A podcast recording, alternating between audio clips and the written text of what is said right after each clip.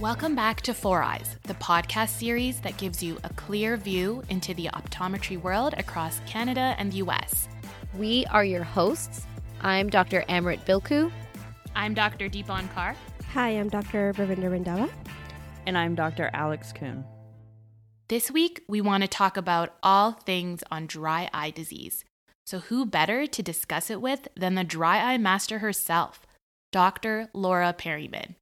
Dr. Laura Periman is an ophthalmologist that's fellowship trained in corneal and refractive surgery, and she's an ocular surface disease expert in Seattle, Washington. She's won numerous awards throughout her academic studies, written many publications on ocular surface disease, and she's already successfully been bridging the gap between basic science, clinical practice, and patient compassion. And side note for anyone who's interested in learning more about dry eye disease and management, Dr. Periman is actually offering a part time or full time optometry fellowship position at her private practice at Dry Eye Master in Seattle, Washington. You can check out and apply for this fellowship through Covalent Careers. So we'll add the link in our episode description for you guys to check it out. Hope you guys enjoy the episode, so stay tuned. Thank you so much for taking time out of your busy day to come talk to us. and um, so, can you give us just um, for any of our listeners who might not be familiar with you, can you give us a brief summary of just you know about yourself? Hi, I'm Laura Periman in Seattle, Washington. I'm an ophthalmologist, cornea and refractive trained, and over the course of time and different chapters of my career, I've fallen in love with dry eye disease. And some docs may think that's cool, some might think that's weird, and that's okay. We can all be friends. and I love ocular surface disease. I think it's incredibly interesting mix of whole body medicine, vision, the tear film, inflammation, even how we experience the world and life is impacted by our eyes. And when they hurt it can even affect things like your reading speed. And so for me, I started off with, uh, you're going to laugh, but a, a, molecular immunobiology job at Immunex prior to medical school. I got to work on Enbrel and I would slice and dice DNA and I'd put it together and like make all these proteins express. And it was all geared towards understanding inflammation and how can we strategically and mindfully surgical strike different aspects of chronic inflammation. And that body of knowledge stuck with me. It's been around for a while. I've been studying inflammation for a very long time.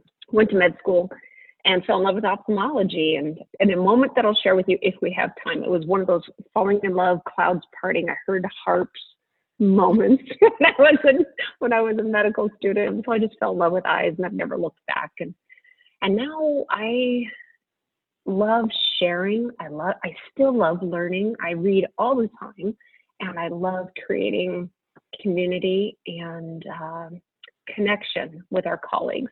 So that's the long and the short of how I came to be in the company of you wonderful docs today. So and that's one of the reasons why we wanted you here because you're um, you know you're big on bringing optometrists and ophthalmologists together to learn about all about dry eyes so, just to get things started, so in one of your discussions, you mentioned that MGD involves six interrelated mechanisms, right? So, can you talk about these and how should these interrelated mechanisms change the way we initially approach treating MGD? Oh, wow. Thank you uh, for that question. Yes. Um, there was a key paper that came out in British Journal of Ophthalmology in 2016, and this is uh, one of the key authors is Christophe Baudouin. He's a Frenchman. He laid out these six interrelated mechanisms of MGD. And I'm like, that's brilliant. That makes total sense of why when I only do these things for MGD, I don't get the effect that I need, that I'm looking for. And so that paper, it, it's only seven pages of nerd awesome sauce, but I highly recommend it. it's hard to remember the six interrelated mechanisms as they're listed scientifically, right, as you need to do in a white paper. And so that's how the idea of the six headed beasto came about. There's six heads to the beasto, and I have to slay them all if I'm going to make progress for my meibomian gland dysfunction. And so the acronym looks like this bacteria and bugs. That's the B of the BEISTO. And I'm talking about the altered microflora around the eyes and the skin that become abnormal with MGD. I'm talking about Demodex, our paper showing direct Demodex death on a glass slide published in February of this year. So B is bacteria and bugs. The E of BEISTO is enzymes. And this, um, for any of you that have taken biochemistry, you may remember learning about PKs of enzymes and transcription of enzymes and how those proteins get folded and cofactors influence how they function and those critical steps in meibum production, which is this really long biochemical process, which means things can go wrong along the way. Partly to describe how you get that abnormal consistency of the meibum, right? So E is for enzymes, enzymatic conversion, protein expression, conversion of meibum or cholesterol into meibum. Well, the E is negatively impacted by the I of the BEISTO, inflammation. So we know that these activated T cells on confocal microscopy surround the meibomian gland and they're secreting these toxic cytokines which make the gene expression inside the meibomian gland stem cell abnormal. S of BEISTO is for stasis, or as how I explain it to patients when I'm showing their infrared meibomography, your meibomian glands are constipated. They, patients understand constipated more than they do stasis, but that's what S stands for, is the stasis. T is uh, altered melting temperature. That's why we use hot packs to try to melt that thick, sticky meibum so it flows uh, more like oil. And then finally, obstruction is O of the BEISTO. And so if you do any one of those things, it, it's no wonder that you don't get control of the problem. And so, clinically, I've taught myself to think of do I have something to address all six heads of this BEISTO? Like, if I'm missing one of them, I'm probably not going to get the effect I'm after. And so I use that integrated approach. Looking, there is nothing in our toolkit that addresses all six heads. So I have to layer on the different therapies until I know I've got enough coverage um, but yeah, that's how it came about. And that's, I think, if we have fun with what we read and how we communicate science, that we can bring important works like that to our everyday clinical practices. I mean, say that can't just throw a hot compress on the eyes anymore and be like, all right, yeah. see you next time. right, right. You're, you're, you're missing, yeah, with just the, with hot compresses, all you're getting is the P, man. Just just altering melting temperature. It doesn't address the other parts. So yeah, no wonder they're not that effective. And yeah. um, this is the first time I'm learning about BEISTO, and you oh, know, cool. I never really thought about MGD more than just like capped glands and inflammation. And you said it in such a detailed way that it makes sense now. Like you need to kind of attack all six points. Deepan kind of brought up my next question because um, in an interview on Defocus Media's podcast, um, you share your opinions on how you know manual lid expression after the heated compresses and recommending lid wash with things like baby shampoo they're not as effective. And it's interesting because in optometry school we still learn these techniques as you know alternatives for patients who may not be able to afford um, you know more high quality type of treatment and i still mm-hmm. recommend this to my patients all the time but you know in your opinion why should we consider moving away from that type of management baby shampoo isn't as gentle as the manufacturer would like you to think right okay so it's got some things in it that are potentially harmful to your dry eye mgd patient Number one, the surfactants used to break down the oils are way too harsh. So you end up overstripping the area. You got to remember that delicate meibum, you don't want to overstrip that and remove that. Just like when you wash your hands too much, you get drying and you get cracking. The same thing happens on your lid margins when you're exposed to those harsh surfactants, right? There are some alternatives to the sodium lauryl sulfates, and you know, they have all kinds of crazy chemical names. And one of the alternatives is cocamidopropyl And if you can learn to say that five times fast, gold star. You know, cocamidopropyl is the main lid scrub alternative to um, harsher surfactant. It's not benign either. If you have MGD and you're struggling to produce enough oil, to me, the last thing you want to do is strip it away. So Yeah. there's the overstripping of the oil effect. And then there's uh, formaldehyde donating preservatives in baby shampoo, which is also a problem with the ocular surface, um, irritating to the corneal nerves at very low concentrations. And I, I just think it's harmful around the ocular surface. Now, are there a head to head study showing that? No, I'm just using my chemical knowledge about um, the different methods of cleaning. And I'm also using basic science again in a way to understand how mybooms produce that baby shampoo.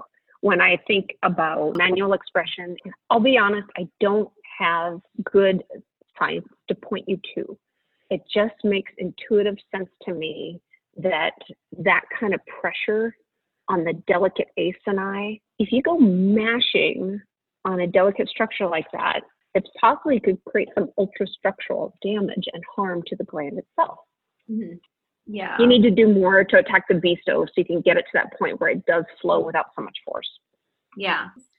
Um, and then the dream study came out when we were all in optometry school, and it was pretty big news um, because Yes. the study claimed that the omega three fish oil um, are no better than the ple- placebo effect for dry eye. What's your take on the role of omega omegas in treating dry eye, and should we consider using omega three and or omega six to treat dry eye? hmm Uh, wow, yeah, that's a great question. Yeah, the, the DREAM study was a big deal, right? It's the first of its kind, NIH funded, comparing real world dry eye patients with placebo and an omega, but there was no control arm. So you've got a heterogeneous study population, not everybody's on the same page, and you don't have an observation only arm. So the only thing you can really scientifically deduce from that study is that both olive oil placebo and omega 3s work. If they had had a observation only arm, I think we'd know a lot more.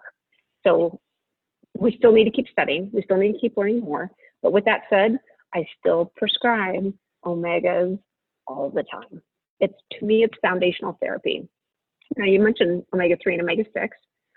I find the biochemistry story and the published literature story to be very compelling about the role of adding the right ratio of omega 6 on top of omega 3. That 3 to 6 ratio helps to shunt the biochemistry of omega metabolism and arachidonic acid metabolism towards the good guys. So, if you probably remembered the biochemical conversion of omega 3s and omega 6s back in graduate school, I did too. Hard to remember until you start thinking about the Wizard of Oz and, and flying monkeys and Glinda the Good Witch. And then all of a sudden it all starts to make sense. And what do I mean by that? So with omega 3, as you come along in the metabolism, you have EPA and DHA, and the converted um, metabolic products of that are either pro inflammatory or anti inflammatory. With 6, you have GLA, ALA, DGLA, and then you've got byproducts that are either good or bad. Well, if you give omega 6 at the same time as omega 3, there's one of those little byproducts that blocks the conversion to the bad guys on the omega 3 and it shunts everything to the anti inflammatory prostaglandin E type 1. That's Glinda the Good Witch, right?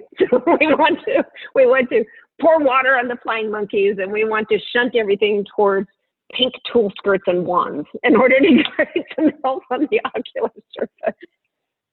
I love that. How many, how many yellow brick roads were in that uh like little flow chart?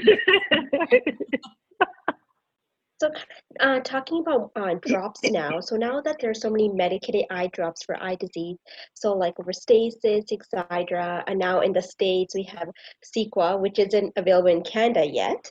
Uh, which eye drop do you usually prescribe, and around what stage of the dry eye management do you typically start prescribing them?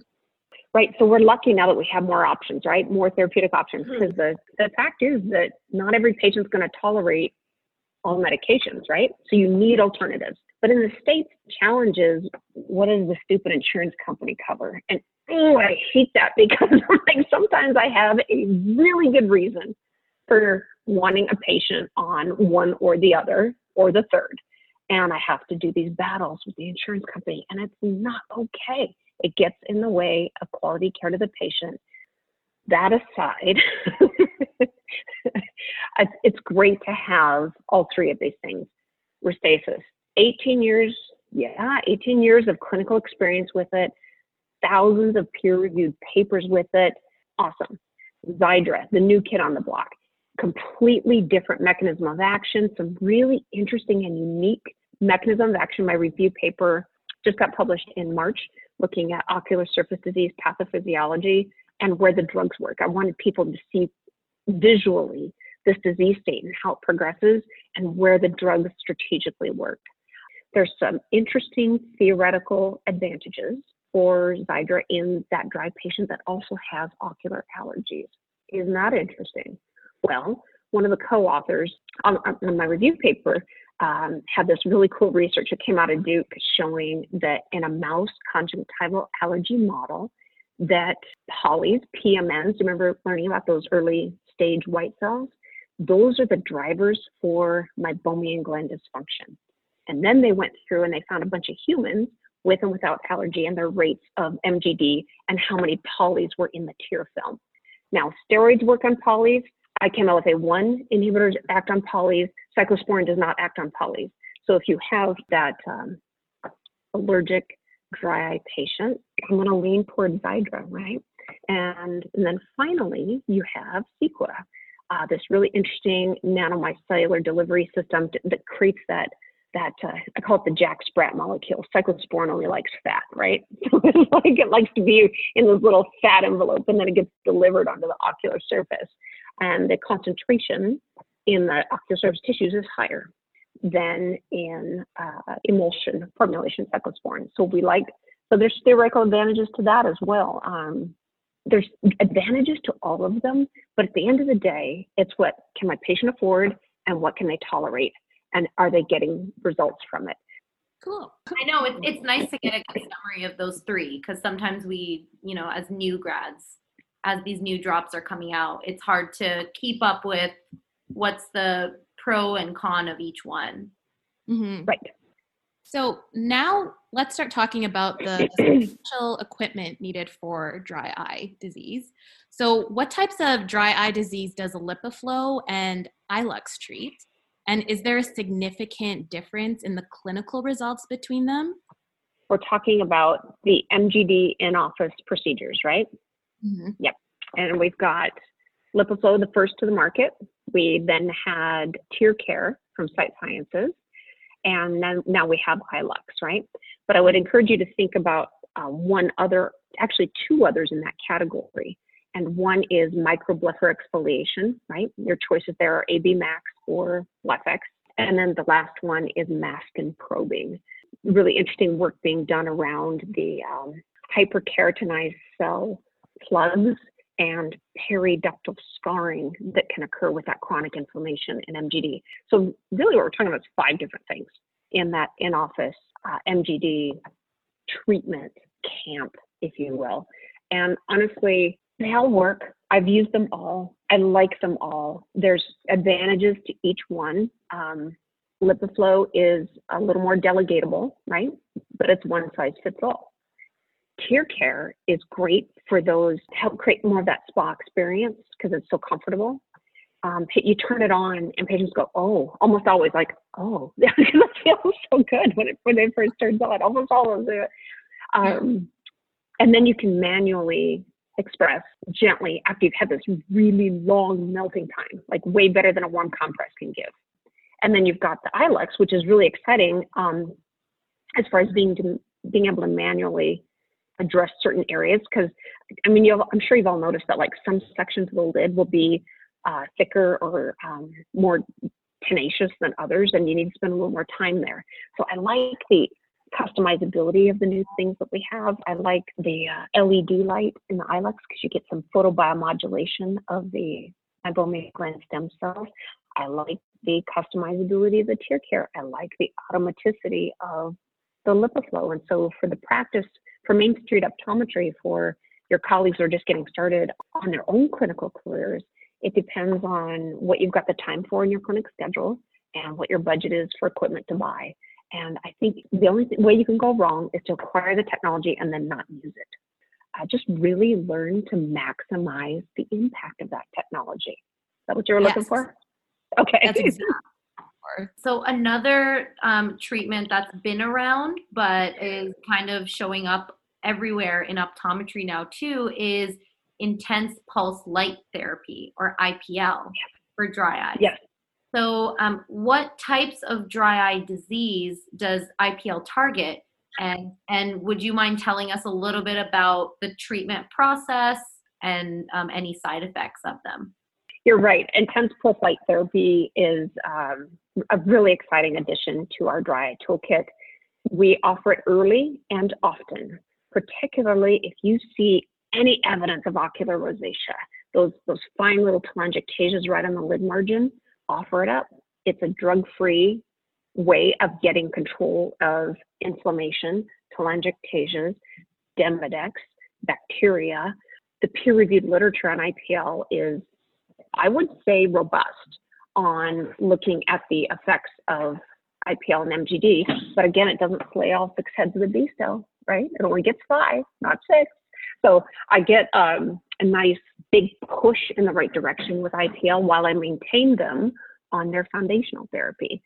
So one of the questions in there was who do we offer it to? And it's patients with evidence of ocular rosacea, facial rosacea, anytime you've seen those telangiectasias, any patient that tried lots of other things and hasn't gotten to where they would like to be, offer it up. Patients that uh, wouldn't mind an aesthetic benefit to all of the money they're spending on their dry eye care. That's kind of nice, right? Because there's so much of what we do in dry eye costs a lot of money, and I hate that part. I just want to help people feel better. But um, if you have something that you at least get an aesthetic benefit out of, that's kind of nice. um, so I just want to review the mechanism of action real quick of uh, IPL in the context of the BEISTO, right? So there's peer-reviewed literature showing um, a decrease in the microflora, the bacterial count. Demodex, our own paper showed direct Demodex kill. Other people show um, death of mites in the skin, so we love this. And actually, there's confocal evidence showing death of the mites inside the glands. Yay, right? um, then we've got the inflammation factor. This beautiful paper out of China showed a significant reduction in inflammatory mediators in the with IPL that uh, that drive MGD and dry eye in that double vicious circle fashion, right? Inflammation begets inflammation. I don't split, by the way, aqueous and evaporative. I don't split. You don't have to. What's really at the root is inflammation, driving both of those things. The uh, E, there's uh, benefits of IPL on something called um, photobiomodulation. What's happening is the light energy makes the mitochondria, the powerhouse inside the cells, uh, more metabolically active. And that's why those cells wake up when they're starting to function better. That's what photobiomodulation is. And we see it with um, LED mask therapy, IPL therapy for the meibomian glands. You actually get a cellular rejuvenation process in the skin as well. The uh, S stasis papers showing improved meibomian gland expressibility, improved MIBO scores, consistency of the meibum, even the number of glands yielding normal secretions. And you'll see that abbreviated in the papers MGYLS, meibomian glands yielding liquid secretions. And then finally, you've got uh, the altered melting temperature and then obstruction. And here's the thing IPL doesn't really change the melting temperature of the meibum. That's why I don't express after IPL. However, over the course of the IPL treatment series, now I'm starting to get nice thinner meibum that's much easier to get out if I need to. So the correction happens over the treatment series, not right after that session. So the temperature, the T is the one thing that IPL doesn't do to attack the BEISTO. And all of those different aspects are um, are unique to IPL and the dry eye therapy toolkit because you do get that aesthetic benefit. None of it is is effective as a monotherapy. You have to stack on those other things, and you have maintenance programs. And then you asked about complications. If Yeah. I didn't forget anything, Yeah. complications. always got to talk about complications. Okay. So things that can happen with, especially with older systems, the we're now on our sixth or seventh generation system, and so a lot of those uh, complications we used to see, such as burning, blistering, hypopigmentation, um, activation of melasma, those happen a lot less now. They're very uncommon now. If you get too close to the eyelashes, you can lose some eyelashes. That's not a good thing, so that can happen. Um, when we put, we take the time to put in corneal shields, and it's on my YouTube videos. Uh, please sign up, uh, subscribe to the YouTube videos. It helps me create more content. It's uh, my channel is Dry Eye Master on YouTube. That helps, and there's the videos are on there. We put the shields in there, and you have to be very careful. Um, we've had like I think five corneal abrasions in 600 patients treated, something like that, just from the from the shield. So that can happen too. Very low incidence. Um, and but you have to protect the eye. If you don't protect the eye, you can get into some complications such as um, pigment destruction induced iritis, and you'll see those reported in the literature in med spas where they got too close to the eye and didn't adequately protect the eye. So those things can happen. I haven't seen activation of HSV lesions, oral uh, herpes lesions, because the activation wavelength is thought to be closer to the UV. And with IPL, the cutoff wavelength is well above UV. Um, so that's important to, to note as well. Uncommon, but it does happen. Yeah. Um, a post on your website mentions combining IPL and thermi Um, ThermiEyes, yes, ThermiEyes. Mm-hmm. Sorry about that. To improve the eyelid. Oh no, it's okay. um, can you tell us more about um, basically how it works and how it improves the fine lines and wrinkles around um, the eyes? Sure. So ThermiEyes is a radio frequency modality for skin tightening. Um, so we use it in cases where there's a lot of eyelid laxity. You know, your floppy eyelid syndrome patients, your older patients with with uh, you know like little microectropions. Those cases we will offer IPL followed by radiofrequency treatment, same session, and those are followed every two weeks apart to get the maximum collagen building effect from the radiofrequency modality from the eyes. I have lots of pictures showing nice improvement in the skin uh, laxity of the of the lids, the position of the lid. And remember, there's a lid, there's a mechanical function of that lid to squeegee tears across the corneal surface. You get a nice, even, wet, and spread. You know when it's time for new windshield wipers for your car when it's not doing a good job spreading the moisture. I think the same thing happens to our lids when you have excess lid laxity. Um, so that combination together seems to be really good. Yeah, awesome. So, um, in one of your videos, you kind of mentioned uh, focusing on the physiological restoration of the ocular surface and the tear film rather than artificial means like mechanical plugging or the punctal plugs. And we also saw you a video of you documenting your acute dacryocystitis that was caused by the punctal yes. plug that led you to the hospital. Yes. That was that so, was great. Uh, so, in your opinion, is there a right time to consider punctal plugs at any uh, time of the treatment? Or should it just be avoided Oh, that's an awesome question. So back when that happened, we only had, you know, omegas, Restasis, and plugs. And I suffered terribly from dry eye myself. So over the course of time, I had put in those 90 day absorbables, right? Because I have seasonal allergies too. I don't want to plug my tear drainage and have those allergens curing the ocular surface, right? So um, those are times to avoid it. There's a wonderful paper by Stephen Pflugfelder and they did a study suggesting the role of plugs is best in that late stage three dry eye patient. So before a patient gets to that point, I'm not offering plugs. I don't think you may feel better. And clinicians will say this all the time yes, but my patient feels better right away. I'm like, but are you actually helping the situation?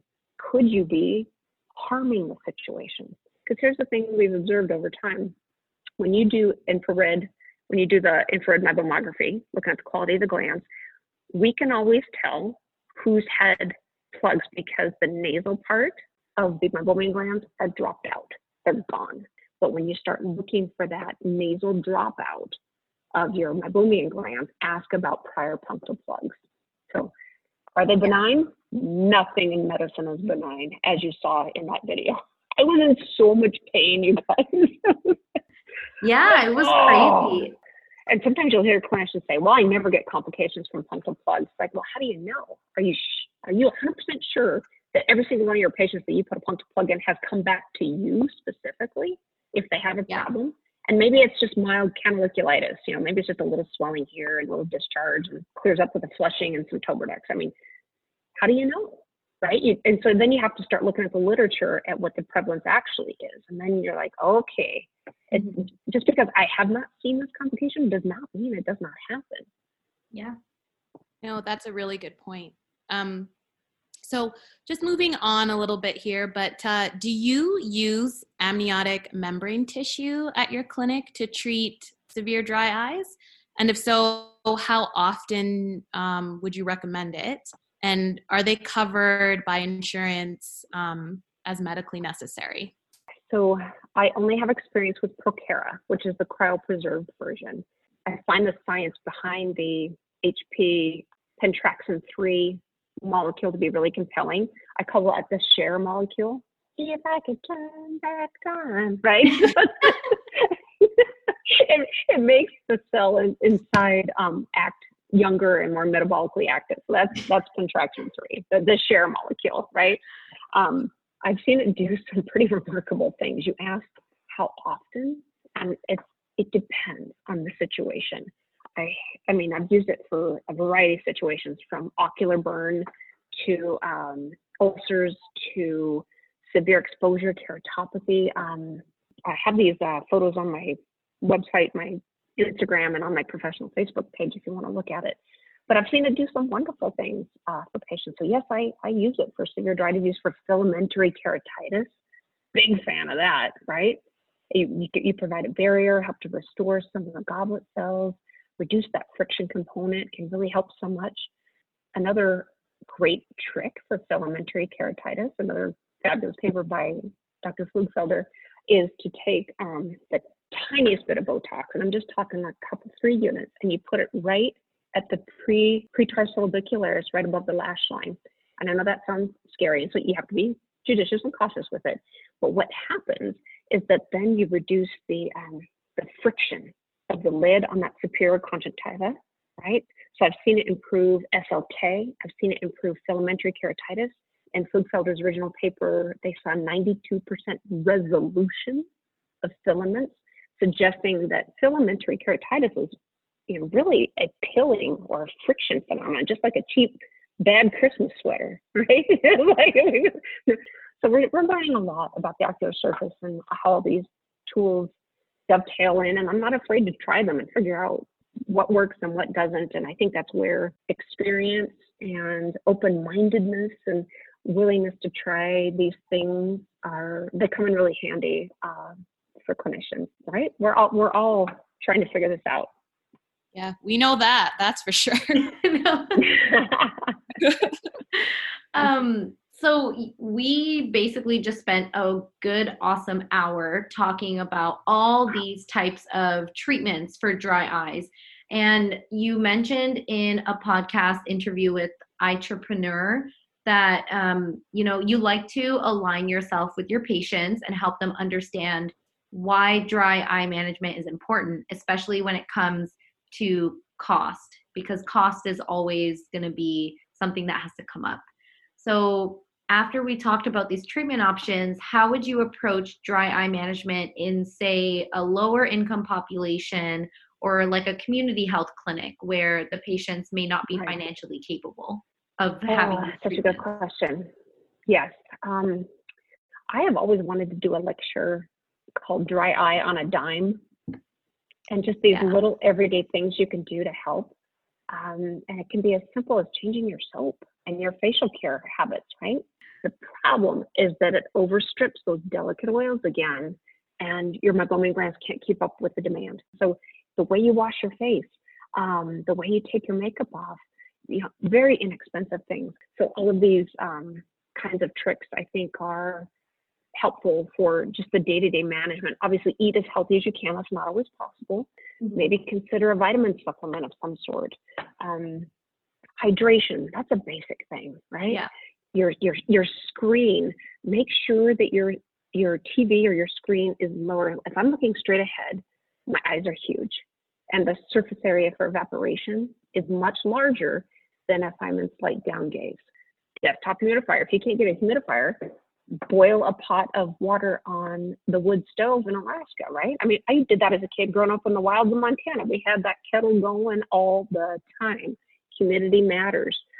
Oh, all of these little tips and tricks can that's what I call dry eye on a dime. And so maybe maybe I'll get that done someday since you asked the question. We would Um, love that.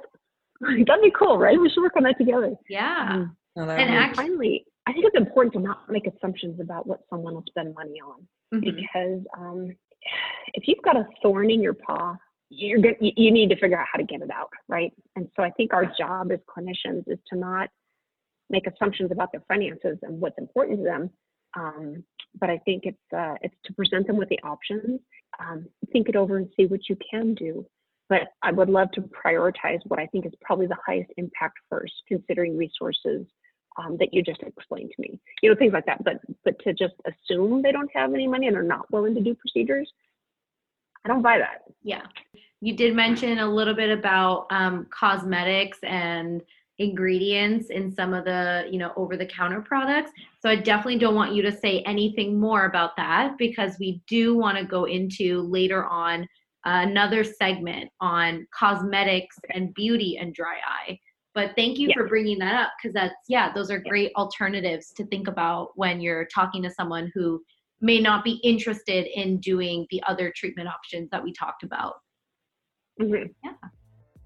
What testing methods do you personally prefer to identify and diagnose dry eye disease? Um, the first thing I do is ask the questions, right? I want Yeah. to hear that person's story. I want to hear how symptomatic they are, how it's affecting their life.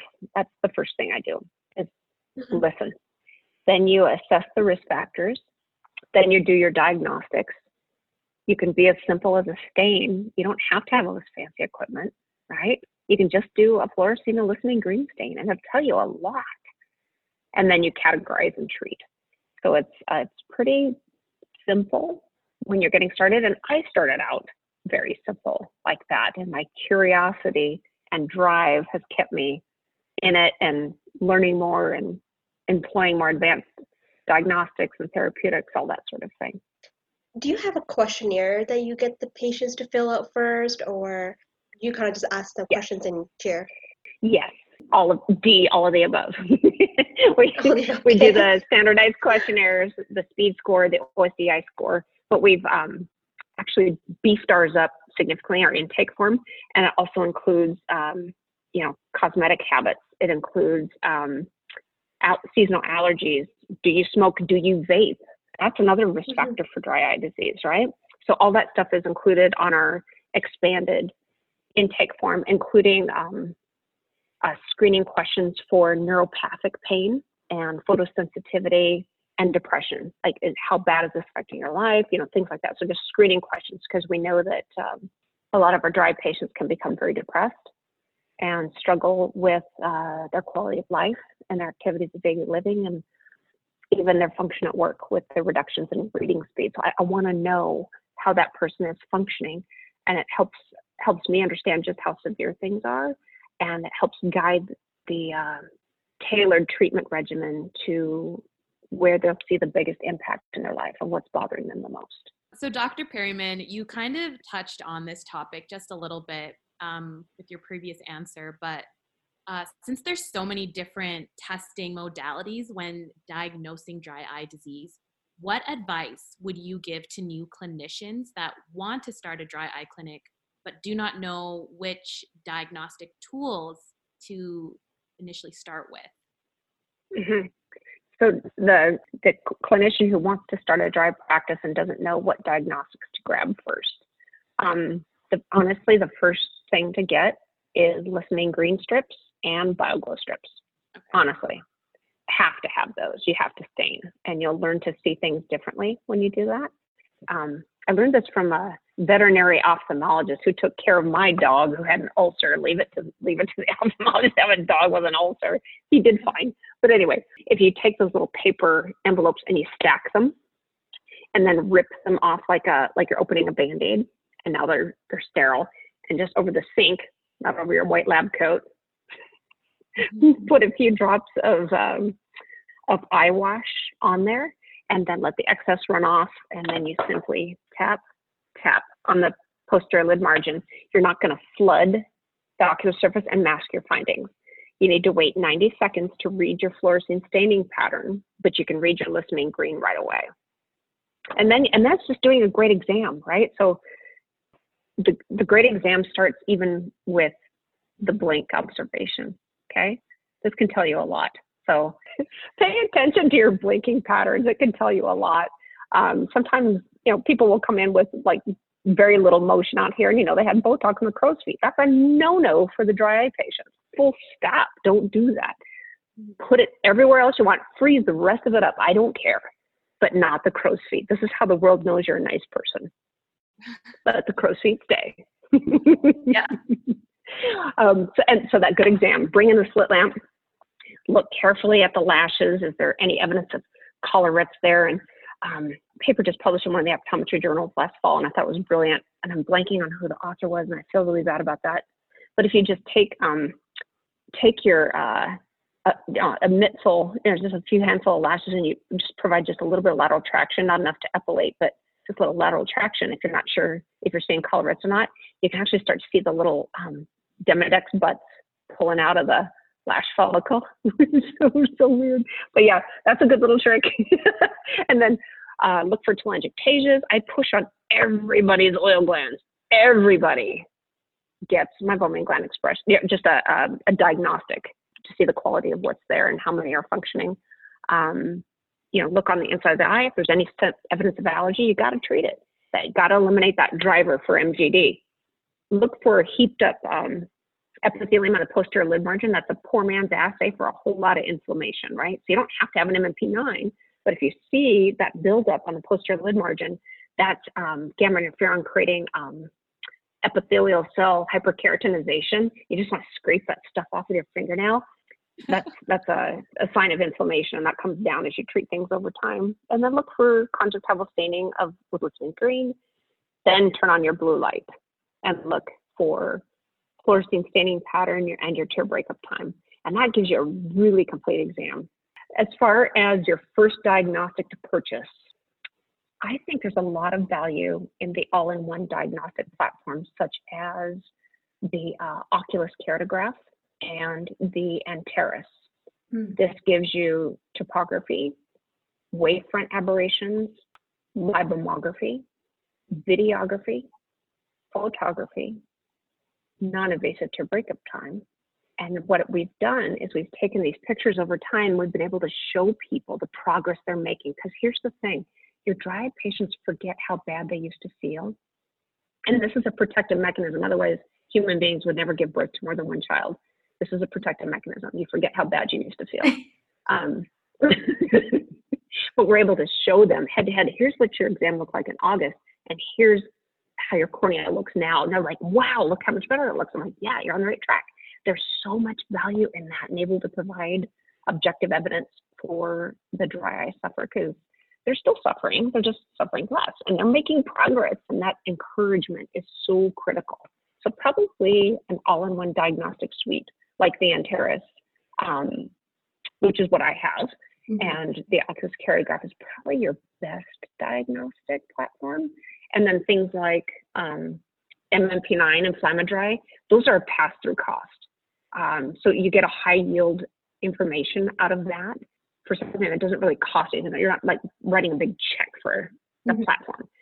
The osmolarity, I think, I think it's Lacropen or iPen in Canada. I haven't had any experience with it, but I understand that that's a, a decent price point for diagnostics. Um, I wouldn't start off with osmolarity, even though I love it and I use it every single patient, because um, until you really understand dry eye disease and the inherent fluctuations in osmolarity and that being part of a disease state, it might not make sense on where that person is in the context of the disease. You're looking for trends, not absolute any one time. Um, I hope that answers your question. That was a long-winded answer. I'm sorry. no, I think you did a really great explanation of like all the different tests to do without buying any extra equipment because nobody a lot of clinicians do forget about watching people blink and it's such a simple thing to observe so that was a phenomenal explanation of the simple things you can do in clinic when you're first starting out so that was great Thank you. Very nice. And um, so switching more into the the beauty aspect of dry eye. So um, you know the beauty industry is huge, and you are clearly a huge advocate for awareness of the interaction between cosmetics and eye health. So how do you personally educate your patients who wear heavy eye makeup or eye makeup every single day on the impact that their eyeliner, mascara, or eyeshadow has on their ocular surface health. Right. So we, um, my right hand in clinic is a master esthetician, and when I explained to her the impacts of cosmetics and ingredients and habits on dry eye, she was like really excited. So she does the bulk of the we call it beauty boot camp in the clinic, where your next visit, I want you to bring in everything you're using and we'll go through everything and teach them how to read cosmetics labels. Say, I, I want you to throw away this. You get to keep this. Here's your shopping list. And so it's um it's a it's a fun way to say, no, you can't wear makeup anymore. I mean, who, come on, we like to, we like to, we like we like makeup, but it's just about doing it mindfully and strategically and in an educated way, just like you would read the labels on the food that you eat. We're learn we're teaching people how to read the labels of the cosmetics they use. And then being mindful of what you're doing. That paper um, was just published in cornea in april of 2020 this month uh, showing that patients who use eyeliner right right on that water line there had significantly more meibomian gland dysfunction than those that don't that was a that was a eye-opening moment for me when I read that paper and impacts on expressibility, their meibomian scores, their tear breakup time. It's, it's significant. Um, is it the ingredients that's in the eyeliner? Maybe some of them. Yeah, I think so. Is it the makeup removers we're using? Probably that too. It's something that I think we're going to see more and more and more. Like I, I follow Instagram and I follow man makeup because I'm just like amazed at some of the artistry of the makeup that people are able to achieve. But I worry about their eyes I, I, see, I see these beautiful artistic makeovers, and, and I'm like, oh, honey, are your eyes okay? And they're like, yeah. just don't don't put it on the water line. Anyway, so um, I think we can do a lot of educating and leading as eye care professionals on what safe beauty looks like, what the safe ingredients look like, and I think we should be more proactive in it. You know, and honestly, when I try to teach this, I get asked all the time, what brands do you recommend? And I'm like, uh, that's such a hard question because it's not about the brands. It's about the ingredients and also the application and how you remove it. So it's super complicated. But if I can teach my patient to avoid parabens, to avoid formaldehyde donating preservatives, to avoid Lancome bifacil makeup remover, now I can start to reverse some of that damage that's occurring on a daily basis for the uh, patient that wears makeup. Yeah. Actually, interesting question. You did mention that you tell your patients to come in, bring all their makeup products, and then you tell them which ones to toss out and which ones to keep. Have you had a patient that was very dramatic and upset when you told them to to you know throw out their $80 foundation bottle that they spent a lot of money on because i think if you told me or rav to throw out some of our you know really cherished eyeshadow palettes i think we'd be pretty upset. Yes. Well here's the good news. The eyeshadows themselves are probably not that bad. Yeah. Unless you're talking about things that have a lot of mica in them or glitter. Um, I have a series of clinical photographs where there's um, hyperreflective shards permanently lodged in the conjunctiva. There was this um, published case report showing um, nylon fibers in one of those multi-level marketing mascaras that got lodged in the conjunctiva and created this horrible chronic conjunctivitis that had to be surgically removed. It was crazy stuff. So it, it depends um, how you pitch it. But usually by the time we get to that point, um, the patients are open to the discussions. Like we just, we're not saying never. We're just saying not now. But if it's a paraben laden eye cream from La Mer, that stuff is terrible. When you read those ingredients, I know they charge like 400 bucks a jar. I'm like, first of all, this isn't that significantly different than what you can get at Bartell's or drugstore. Yeah. It's just got a great marketing and a great price point. and People think it's amazing. It's full of, last time I counted the back of a jar, was it 11 or 13 known ocular surface offending ingredients? So then you kind of, you can kind of, you know, turn it around. It's like, why are you spending so much money on something that's making the problem worse? Yeah. Do you notice, do you notice more irritation after you do your eye makeup? Oh yes. Me, Yeah, um, I'm very sensitive to certain types of eyeliners. So I have noticed like when I use like L'Oreal, if I use any L'Oreal eyeliners, my eyes get really itchy, really watery. So I have to I don't wear eyeliner. I, I can I only wear like um like the gel eyeliners. But yeah.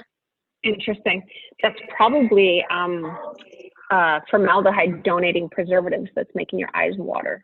Yeah. It's probably what's in there. So you should send me an ingredient sometime and I'll have a look. Like I'm curious why the gel wouldn't bother you as much. Like there's some ingredients in there. I'll bet we could pinpoint which one is irritating things. Probably, yeah. Just by doing comparison. Yeah, I'll bet we could figure it out. Mhm. And you know, keep in mind that um, if you're allergic to things like nickel and Yeah. the composition of nickel in that color formulation is below 1%, it does not need to be listed on the ingredient. So the Oh. cosmetics are not very transparent in how they let the consumer know uh, what's in it, and it's probably because of the laws. The laws are definitely stronger in Canada than they are in the Mhm. U.S. I'm hoping that won't that we'll be able to catch up with uh, Canada and France and Korea uh, sometime down the road. But yeah, our laws lag quite a bit. So yeah, maybe there's some nickel in those formulations because nickel's cheap. It's a cheap colorant. Have you ever opened up a tube of mascara and, and it smells like roses, especially the Lancome mascaras? Have you ever experienced that? I have, yeah. hmm That is phenoxyethanol, that rose smell. I haven't seen scientific data yet showing uh, deleterious effects on human corneal and human meibomian gland cell cultures. Uh, Dr. Periman, you mentioned quite a few different kinds of ingredients to avoid for makeup use, but what, in your personal opinion, what are your top three common ingredients and chemicals to watch out for when wearing makeup? My top three, Yeah. my top, my top three are uh, parabens, formaldehyde donating preservatives, and my third, the retinols, the retinase, the retinols, the retinaldehydes. Those are probably my top three when it comes to scientific or with uh, ocular surface unfriendliness. The formaldehyde donating preservatives, you're not going to see that written on the package. They come in these Franken-chemical names that you have to learn. Anything that says urea is a formaldehyde donor. Anything that says quaternium, polyquat, quaternium 15, all that stuff, formaldehyde donor. Um, hydroxymethylglycinate, formaldehyde donor, right? See, some of these things you just, and then, oh, this, the last one, this was my favorite. DM, DM hydantoin. I call it the dum dum molecule. DM, DM hydantoin, dum dum. like, it's just a dumb molecule. It makes eyes mad. we need to preserve our products, but um, I think you're going to see a lot of beauty industry movement away from some of those traditional preservatives um, and hopefully more towards preservatives that are not only safe but ocular surface friendly. Uh, I know there's some research being done on this, so I'm looking forward to the future of that. Nice. Okay. So I know you kind of talked about that you like to get your patients to bring their makeup to the office. You can look through them. So what about for other optometrists who can't ha- ask their patients to be like, hey, can you bring your makeup in? Um, what kind of basic questions can you ask your patients, or what basic information can they share in order to kind of have this conversation of, of Yeah. you know, about makeup and facial products in general? Yeah, and I feel like I feel like this question would be really important, especially for more male optometrists or optometrists who just aren't familiar with makeup at all. They might feel a little shy or a little uh, embarrassed to ask about makeup. So, what are some basic things that they can ask their patients to get that Mm-hmm. conversation started? Right. So I have a couple thoughts on that. Um, one, since we added on that uh, series of questions on our intake questionnaire, like how do you wash your face? What are your um, skincare routines? That has opened the door to the conversation. Like, oh, I see you use Cetaphil every day to clean your face. Um, I see you use CeraVe facial cream on, on your face. Like, did you know that there's a lot of ocular surface unfriendly ingredients in there? And they're like, no, really? And so it just by um by just you know doing a screening of that, then that helps to open the door to the discussion. And as far as our our colleagues that um, don't know anything about makeup, that's totally fine. Come on over, we'll have a makeover session. No, I'm kidding. But they, wouldn't that be fun? Um, I hope I hope they get over some shyness around that because this is our real estate. We are eye doctors.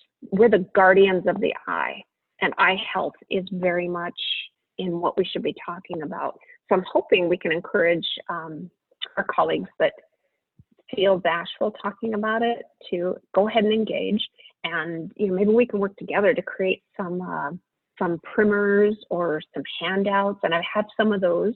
Uh, Richard Maharaj, uh, one of my dear dear friends in Toronto, Canada, has built a beautiful infographic, and I need to work on more infographics, and we'll be putting those up on Dry Eye Master um, uh, for people to download and use in clinics. So I think infographics help um, Yeah. To to with that discussion, but um, that list is the list is important in what's on it and who's telling you what's on the list. So there's there's things you'll see on some lists that um, probably aren't as demonizable as they sound, right? So for example, alcohol on a on a never list is um, not quite chemically accurate because all you need to be to be called an alcohol is an OH group at the end of something. So technically sorbitol is an alcohol and yet it's a it's a sugar that can help with um, osmotic pressures right so it's um, to demonize classes of things without really knowing the chemistry i think is, is a caution right um, however i will stand behind the formaldehyde donating part there's actually some cell culture science showing just, just obliterates everything in the cell culture kills everything off and even when they went in and goosed the um, the cells with growth factors to try to get them to survive when they're being exposed to these really low levels of formaldehyde donors that you'd see in, in cosmetics. They got very poor survivability of the cells in culture. So, like science like that is where I try to base all my recommendations off of. Like, do I have white paper evidence? And if I don't, I'll tell you. As I've told you all this time, it's like I don't have a head-to-head study to point you to. I mean, I'm just I'm just upfront about it. I tell you. Um, but I would love to see more science, evidence based educational uh, materials for our colleagues and uh, handouts that they can share in their clinic with their patients. Um, I think that would be great. Yeah, I think that would be great because, um, you know, a lot of optometrists are, I feel like they're missing out on that aspect of dry eye management when they don't have the conversation about cosmetics or um, facial products. Mm-hmm. That is a big, you know, part of dry eye management. And so, you know, it sucks if they feel uncomfortable asking the questions or they just don't know a lot about it. I feel like handouts would be a really great option. That's a great It would be a great option. And Yeah. remember, um, so two thoughts around that. Our own research shows that um, uh, 92% of patients do not recall ever being asked about their eye makeup habits with their eye care provider. So I think there's some room for growth there. That data is now three years old. So I'm hoping we've made progress on that. It seems like we have. I hope that's true. Um, the uh, I think the handouts are important. Um, certainly, the public is more educated than they were at the time, right? So we're, I think, with the beauty trends at movement, it's all about transparency and uh, authenticity right now. You remember being exposed to Zoria by Akisoft? That was the first ophthalmologist developed line, but um, we've learned a lot since then of what, what, what shouldn't go in. An eye product, for example, eyelash growth serum should not contain a prostaglandin analog. It should not have a glaucoma drug in them to get that eyelash lengthening effect. That's not healthy. It creates MGD, um, a lot of irritation, a lot of redness. So yeah, we're learning a lot about what should not go near the eyes. So in the future, are we going to see you as part of a makeup brand or a facial product brand that's going to be extremely healthy for our eyes? Is that something that you I hope so. I, I would like to. I'm I'm trying to blend all these years of work and all my interest into something that's meaningful and is, is of service to other people. But honestly, it's born out of an unmet need because I would see the, the correlation in clinic and I would hunt for things I felt good recommending. That's a high bar, right? Like, all I could ever really find was stuff that was like, it's okay, it's not great. I never found something I felt good about recommending. And so we had to create it ourselves. Um, and hopefully we'll have some uh, products available to launch by the end of the year. So we're looking forward to that. I hope it's of service to people. I hope it's, I hope it's comfortable for, for you and you'll have to let me know. Yeah, well, we'll have to try it. Yeah, definitely. You have so much knowledge on this and so much more information that you'd love to share. Um, and for any of our listeners who want to learn a lot more, um, what are some resources that you can offer them if they have questions about cosmetics or just dry eye management and treatments? Oh, th- thank you for that. It's very kind. Um, I have a bunch of lectures up on YouTube, and my channel is Dry Eye Master. I have several lectures up on LinkedIn, on my professional uh, Facebook page, Laura M. Periman, MD, and uh, on Twitter and Instagram, Dry Eye Master again. So I, I try to be generous and share as much as I can. And when I figure out I'm wrong about something, I'm like, I was wrong. Here's the here's the new thinking, and and I'm and I'm comfortable with that. Uh, just I think it's important to just be authentic and as honest as you can be. Um, and then I'll just keep creating content like things like this. Being invited to be here with with you guys on Four Eyes is really cool. Um, to just talk about these things organically with our, our colleagues who are getting started and you know finding their professional way and I, I, I love uh, I love being able to share and learn and mm-hmm. oh I've got a good one for you Ocular Surface Docs on Facebook OSD OCS um, go on Facebook and request a membership. We, we're closed to industry. Um, it's really collegial community like nobody's rude. And it's um, there's it's fun. We talk about great cases, new papers, my patients moving, you know, crazy things, even things that are like in cosmetics. So I encourage you to join that. But when you do, make sure that um, you put you answer the questions so that we can confirm that you're um, a professional, so that we can keep it just our community. Nice. Yeah. yeah. So all those things. I hope it's of service. I'll keep creating content. Um, I'll keep putting my lectures up, and um, I'm still learning. We learned so much about dry eye disease and cosmetic use with Dr. Periman, and hopefully, you guys learned a lot as well and um, tips and tricks that you can apply to your clinical practice. Thanks again, everyone, for listening to Four Eyes. We love and appreciate everybody subscribing and listening to our podcast. Make sure to follow us on Instagram at Four Eyes Optom for more content and look out for new episodes every Wednesday morning so stay tuned.